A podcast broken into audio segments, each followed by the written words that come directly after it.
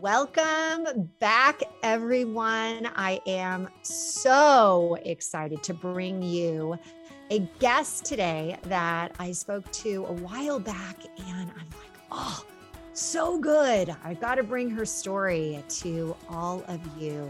Her name is Rahaleh Nassri. She is the creator of Violent Femme. She's a writer, an actor, and director. She is based in New York. And prior to writing and hosting the Violent Femme podcast, the majority of her work has actually been in theater. And she is an actor, director. She's worked in more than 30 productions, and the list goes on and on and on. She was born in Iran and raised in South Carolina and had some stints in France. So her story is going to be one of those, you know me, you know me well at this point, that there is there is so much here to unpack and hear about and it kind of hits the root of some of our biggest fears. This episode is brought to you by the Fired Up Entrepreneur Program. And this is a program that we are so proud of. The results have been downright remarkable. And we want to invite you to get a glimpse of what it is like inside this program by inviting you to participate in the Business Boot Camp, which is a five day free event. And get involved with this because the pearls that we're going to be sharing each and every day are going to be the foundation for allowing you to make money, keep the money, grow the money, and strengthen not only your business, but also yourself. So please take advantage of this and join us at our next boot camp. You're listening to the Silver Lined Relaunch, and I'm your host, Hilary DeCesar, award winning entrepreneur and transitional coach. Each week, I'll invite you to tune into inspirational stories, revealing how you too can turn ordinary experiences into the extraordinary. Feeling stuck? I'll share step by step strategies to fuel your ability to experience a life where silver linings are both abundant and possible. Rahaleh, welcome, welcome to the Silver Line relaunch. Thank you. Thanks for having me. So I always like to start out with having you give a, an overview of you, what has been part of this journey, and then leading into what is your most significant relaunch? Yeah, so as you said, I was born in Iran, and when I was about six six years old, um, there was a revolution there, and so my father, who had already been working with Europe, um, sort of got some advice from people he'd been working with. I said, eh, you know, you need to get out of the country now. And we were fortunate enough to be able to, a lot of people could not. And so we actually got out before the Shah fell um, because he had some forewarning. And we got up and moved to first Charlotte, North Carolina. and then what a, what a change is that, right? right. How old were you at that point? I had just, I think I had just turned seven when we um, got to the States because we went to London first. And, um, and as I said, my dad was already familiar with, you know, he spoke English and he'd been working uh, with people in Switzerland at the time and he had a friend who had um, gone to school gone to college in north carolina and was in charlotte and he said well why don't you come over here? And so that's where we went. You go from where you were to showing up at age seven so you remember all of this. Yes and it was you know i learned english very quickly. I learned english in like three months but i also had a that's father. Truly, that's truly immersive, right? You're like, well, you know, I had no choice. nobody spoke Farsi. So, not in Charlotte, North Carolina. And you have to understand Charlotte, North Carolina right now is a financial center. It's a bit, it's a fairly large city right now, but this was, God, this was like 40 years ago. So, it was not what it is today. It was, it was like a very small country town. I don't know if it was country, but still. But a lot, so, but a lot smaller. It was definitely not what it is today. No, and um, and you know, my mother was very young. My mother was about 24, and my father was only 30 at the time.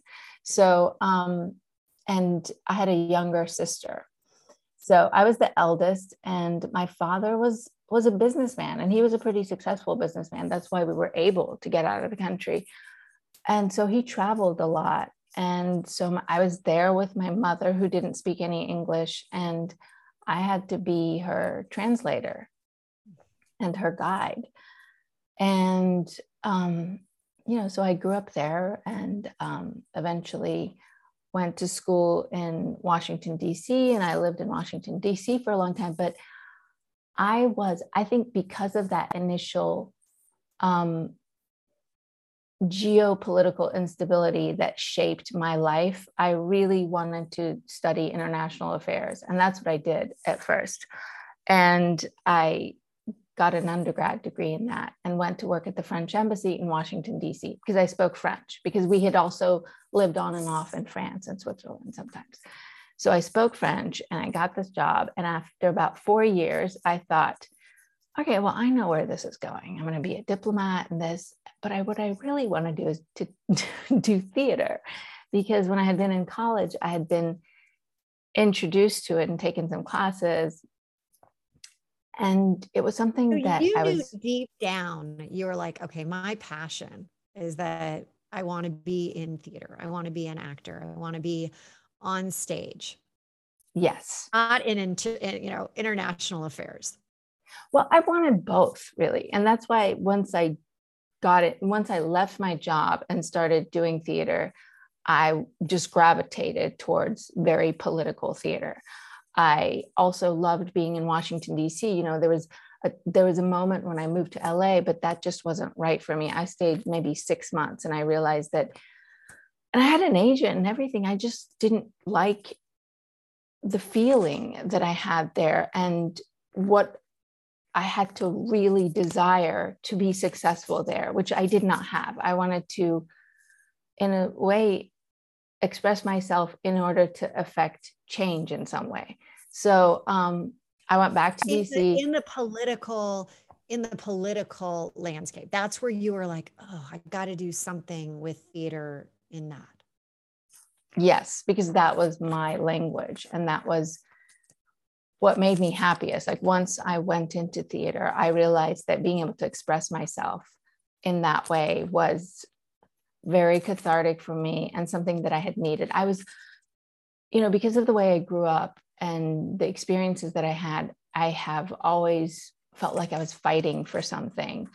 Um, you know, my father, despite the fact that he modeled, you know, everything that you preach, the silver lining re- relaunch, he's always able to reinvent himself or or restart. You know, he's had so many successful businesses and but all, also failed a bunch of times and would build it back up to even greater heights each time. And so he modeled that for me. And I was, I had a lot of expectations put on me, but I was not allowed to fail. And that's actually something it's really interesting because he failed in businesses and then learned from those experiences came back and continued to grow. But as his daughter were you the only child? No no no. I had a younger sister. And then when i was 15 my parents same parents as me um, had two more kids. They had twins oh my god so you know a boy and a girl so I'm glad that didn't happen to me. Whoa. All oh, right. and can you imagine? My mother was 33 at the time when she had the twins because she'd had me so young. But I thought, oh my God, what is my mother doing? She's so old and she's having kids. so but, nowadays it's like, yeah, that's kind of that's kind of a norm. I had I have one child. I had my child at 42. Okay, exactly. That's the norm. It's not, you know, the young young anymore. Um, okay, so you weren't allowed to fail. And what's interesting is I know our listeners are saying, you know, wow, you've already had some pretty impactful relaunches, you moving out of your, you know, home country, you coming to the States, you going from international affairs to acting to then, you know, really trying to merge the two together, which you did successfully, but that's not even the most significant relaunch, the one that we're going to be moving into now. Can you share how this all evolved?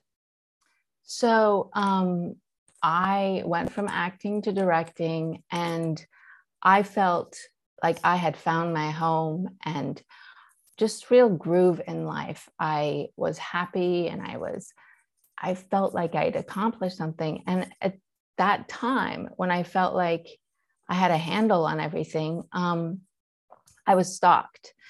And this was someone, it was not somebody that I really knew because I know that a lot of women are stalked by people they knew they know, but this was someone I had been acquainted with like five years before.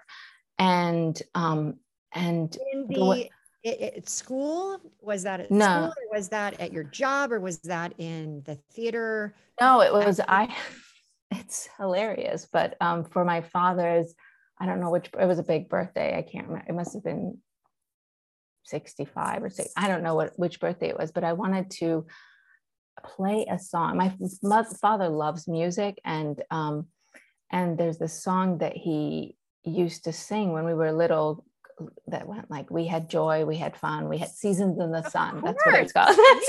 So, so don't get me started. So i'm a performer but i'm not a singer or a musician. And so but i thought okay i'm going to learn how to play this song on the guitar and i'm going to sing my my dad this song for his birthday. And so I started taking some guitar lessons. And um, and pretty quickly, I think I took like one or two lessons. I realized that this guy was kind of creepy. And so I stopped. And then this was five years later, and I had just directed a show. I was walking out of the theater during a preview, right after a preview. And um, I saw this guy, but I didn't, you know, it's like one of those things I didn't really remember the entire context of how I knew him. I just said, hi, oh yeah. And then, like, um, oh, how do I know him? Mm-hmm. And then, but, but I realized it eventually, but I didn't remember that I had felt creeped out by him in any way. I just remembered that I knew him and I had taken some guitar lessons from him. And so I said hi, and um, he was very surprised to see me. He's like, What are you doing here? I thought directors weren't here when once the show opens. And I said, Well, it hasn't opened, it's in previews, and we still are working on it. Anyway, so he started you know, emailing me, and um, eventually it got to like 20 emails a day, and then it became um, very uncomfortable. And at the beginning, though, I was laughing about it. And I remember I was in rehearsals for another play after that, and um, where I was acting, and I was with other actors, and we would look at these emails and laugh about them. And then one of my very close friends said, You know, you're not going to be laughing when you end up dead in a river. So you need to do something about this. Uh, and so, right, it's yeah. very stark. Yeah, that, that's a little bit of a, a change right there, right? That that throws you down a different path. But at this point, had you had you heard about other people that had had stalkers or was this kind of like at an earlier stage or because now today it seems like there's a lot of stories about this coming out. Is it just that we're now this was like 11 years ago. Um so, and yeah i think there were stories. I i knew what stalking was. And in fact once i went to the police um, because i lived you know in washington d.c you have washington d.c and you have maryland and virginia and a lot of people live on the border in maryland or virginia and i lived in alexandria virginia and um, and so did he he lived in my neighborhood and so i went to the police and they tried to scare him by going to his place of business, and that didn't work. And so um, the police actually uh, recommended that I file the complaint in Washington, D.C., because they have a lot of public figures in Washington, D.C., they have better stalking laws.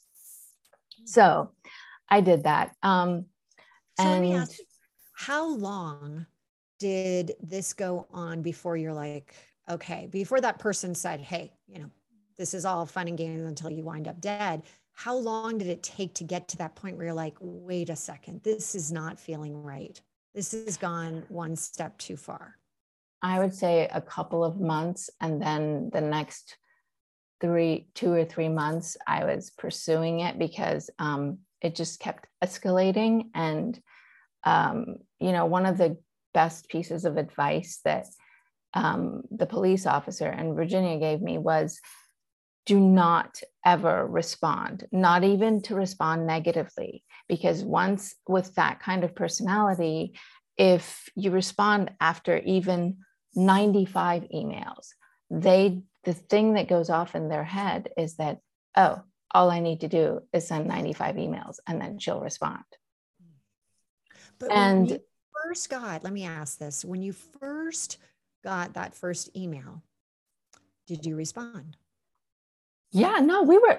So at the beginning, he was emailing me, I was emailing him back because I was just, he donated money to a theater I worked with. Um, he asked me to be a judge in a Battle of the Bands situation where, I, and I thought, okay, well, this is how the world works. He donates to my theater. I judge this Battle of the Bands.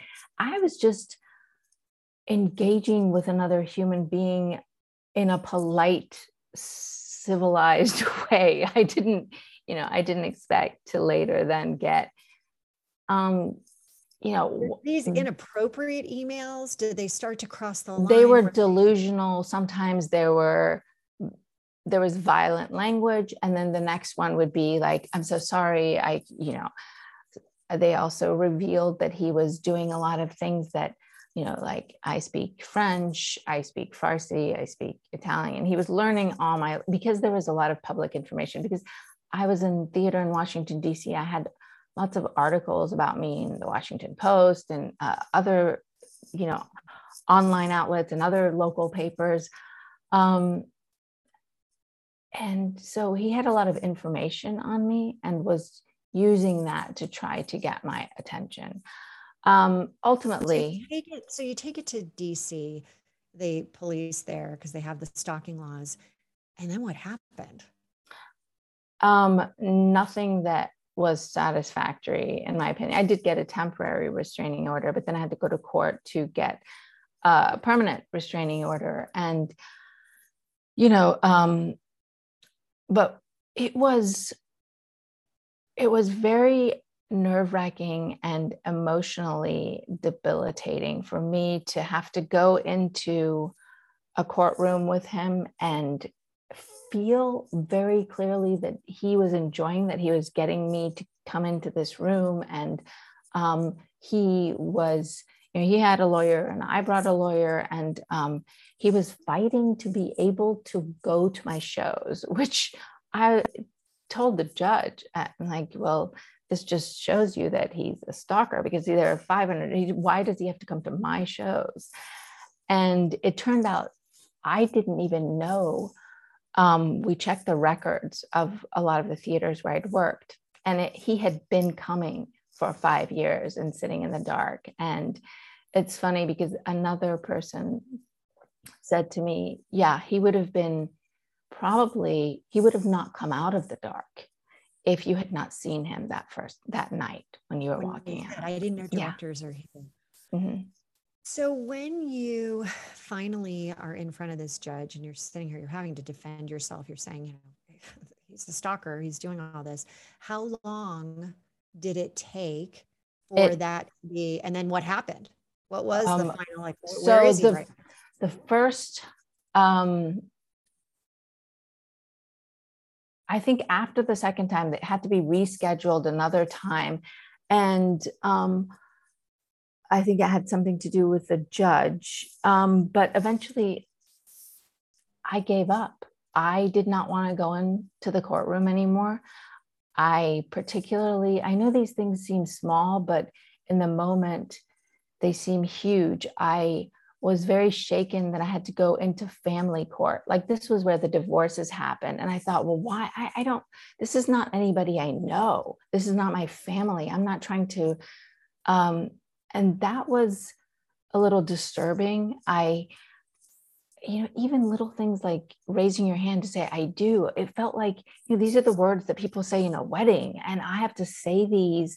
Uh, it, it's just crazy the emotional roller coaster that you go on and so i i decided that um and to be fair i had gotten to a point where i say i was very happy in dc i did feel like i wondered if there was more i could do elsewhere or in another realm and i had wanted to write and i had i had been a writer before um, because when I worked at the French embassy, I was in the press office and I was into journalism before that. But um, so I wanted to try my hand at writing, and um, and I thought, you know what, I I need to get away from all this, and so I. But you're a public figure. You you don't get away. Like i mean there's others of us but i was already canceling thing i was canceling any any i did not take additional shows. I had one more that i had was committed to in the fall. And this was like summer um, I had been canceling all the smaller appearances, you know, like staged readings and things like that. I had, I was too scared to get on the stage. Even the shows that I did do, I remember at one theater, they had security and they had the guy in the sec- at security had a picture of the guy so that they wouldn't allow him in. And so Raleigh, is he still out there? Yeah, I don't I, I don't want to name. I don't want to. No, I'm not asking. I have no idea. And you haven't seen him in how long? Or no, no, I left. I left the city. I left DC. I'll tell you. Let me. There's one more thing that happened. Um, I left DC and I went off. I was traveling for a while writing, and then I had to come back and do this one show, which was an all-female Shakespeare, um, Julius Caesar, and I was playing Mark Antony.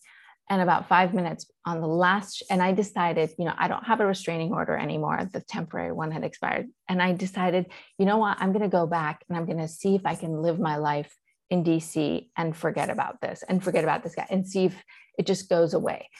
And so I did the whole run of the show. And on the last night, it is about five minutes before I'm about to go on. And people, all the ladies in the dressing room were talking about who might be there. And this one girl said a name and she said, Oh, that sounds familiar. I saw it on the list.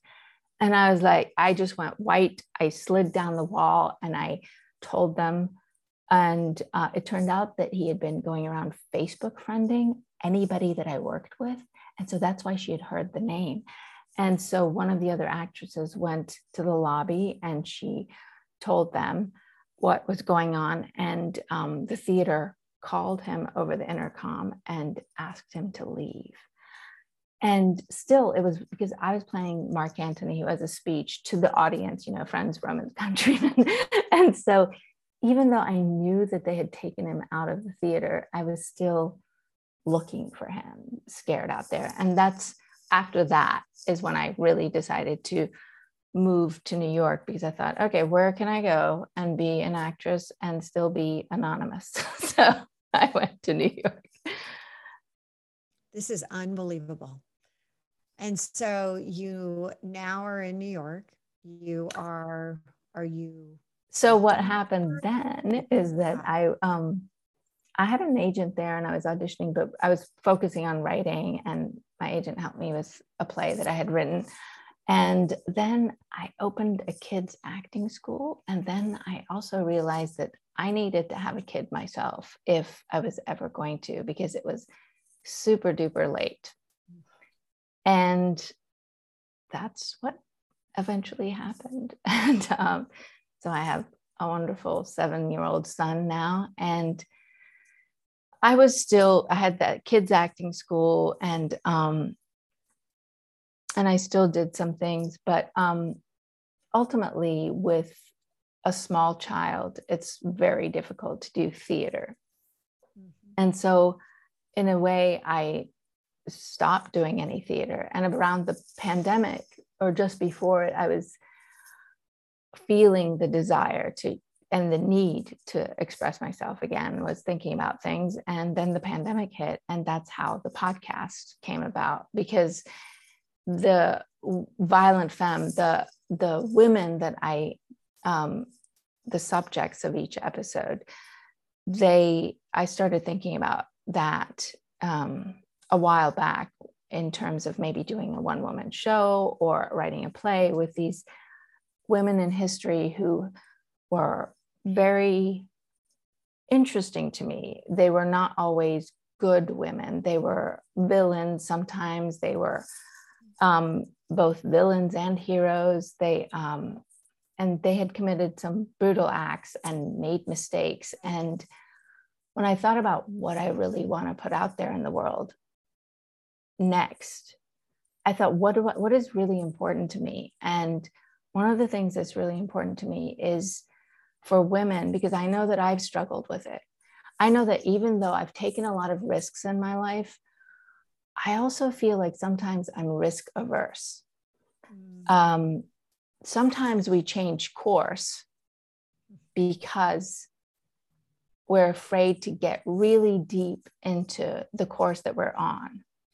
Or if we come up against something that doesn't work in the on the path that we're on and so i've taken a lot of risks and i think sometimes it's been because i didn't want to get to through the nitty gritty of something and i feel that men are often groomed in life to do great things and heroic things. And that's part of the reason we have a patriarchy and men have the power that women don't. And we have this issue with gender parity and we, that we really need to work towards.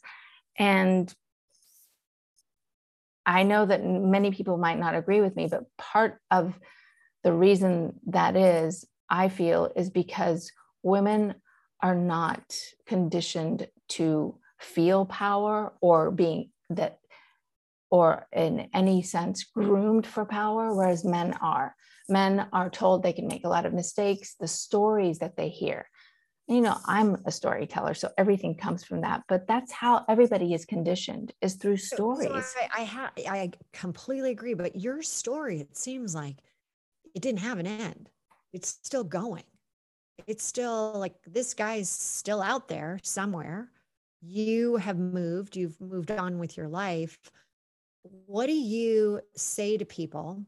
And I we I shared with you that I have somebody you know, intimate in my family who's had a stalking situation, and it it didn't get resolved. Seems like there you know there is this this problem out there that we as women cannot kind of like there isn't that end point. I mean, these people are making you live in fear. You don't know what's going to happen um, you don't know when they're going to show up as you said you're in the middle of you know the monologue and boom there you know there you hear that he's in there How, what do you recommend to people now that are going through this that potentially have somebody that they feel is stalking them well i think it's different i mean i think if there's any danger i don't feel danger right now i assume he's moved on with his life. I don't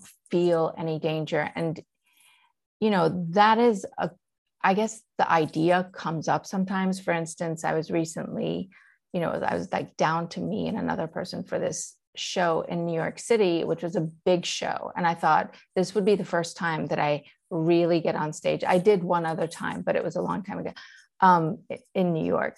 But it would, and something that was so public. And it was you know went in three times and the callback and everything and there was and i really wanted it and i probably would have done it if i had gotten it but I was thinking about this all the time. I was thinking, can I get back on stage?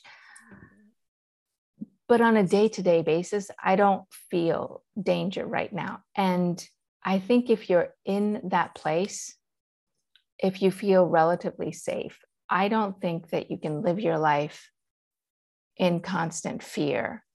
And for me, I actually, I remember, and I still to this day, in a way, thank my stalker because I probably would not have my son if I had not left DC, I would have just continued. And it's very hard to be an artist in this world and have a family, particularly if you're a woman. And um, everyone's probably thinking, like, where is Hillary going with this? Where's the silver line? This is it, everybody. This is it. You course corrected. You have this amazing son. You have been able to write. You're very successful as a writer you're successful in everything you've done. And it it did come about from you know having that that fear that came into you and you deciding to act on it. I call it hell in the hallway where you're kind of in that place where you're like what do i do? Do i just keep shutting those doors keep going down. Eventually you hit a wall right? Eventually there's a door you can't just keep going through. But you've you've moved on and you've had this opportunity. I really i you know it's interesting because again we connected with the story and you know with people these days especially with social media especially with wanting to be vulnerable putting yourself out there that people do feel like they really know you. They feel yeah. like there's that connection. So, yeah. And this was even before but there was enough information for somebody to feel that they were a part of my life. Mm. um, there's you know part of it is mental health. Like he was clearly delusional in a lot of ways and it was clear in some of the emails. But um, you can't remain a victim and this is part of the reason I am doing what I'm doing now is I feel that for women to feel powerful and have powerful, they can't stay a victim all the time. It is great for us to talk about how we have been victimized because that is true. But at some point, if we want to take control, we have to stop playing the victim and stop being the victim. Um, and for me, you have to always see the silver lining and see what good could come out of this. Absolutely. So, share with us how people can find you. I know through the podcast, which is amazing. And what are you working on right now? I'm working on more episodes right now. I'm working on... I know what you're saying. So no, I need to get more episodes out because mine take a long time. I have to write them and then record them, and then they go through a post production, the composer and everything. It's like a mini movie each episode about these different women, and so yeah, I have to do more. Well, I will make sure that we in the show notes we have that link, Violent Femme, and you are absolutely incredible from the moment I met you. I had a strong connection with you. Thank you for coming on, sharing the story. I know that it is, um, it brings up every time, every time I have to tell things from my past, it's like, oh, there it is again. But you, you know, you get yeah. better and better and you, it's a little bit cathartic as you go through it. It really is. So I appreciate that so much. I always like, especially you being in the acting profession and being around, you know, people that kind of know, I'm going to ask you the question I know a lot of women love. What beauty product is your is your go-to right now that you absolutely love? This is what I've loved for I don't know how many years, at least 10, 15. Um, marula oil. I have I, well, you know, when I was a teenager and in my early 20s, I got a lot of blemishes and I would, you know, dry my face out like people usually do. And then I realized that I started first using almond oil. Now I use marula oil. Um, but I used almond oil for about 10 years and then marula oil. And, you know, is there a brand of marula oil? Is this the one I use is Shea Terra, Shea Terra Namibian marula oil. And the Terra. Okay. So marula oil is used in Africa for to treat leather, but African women have been using it because it also has some sun blocking uh, qualities. Very nice. Well, I'm going to make sure to put this as well. And you know, I'm now in Colorado, so my skin is is like leather. so this will be good. This will be good for like me. well, again, thank you so much, uh, Rahaleh. I mean, amazing, amazing to talk to you. Loved having you on the show. We'll have everything in the show notes. And thank you. Thank you. It was so great talking to you. Bye. Thank you so much for tuning in to another episode of the Silver Aligned Relaunch.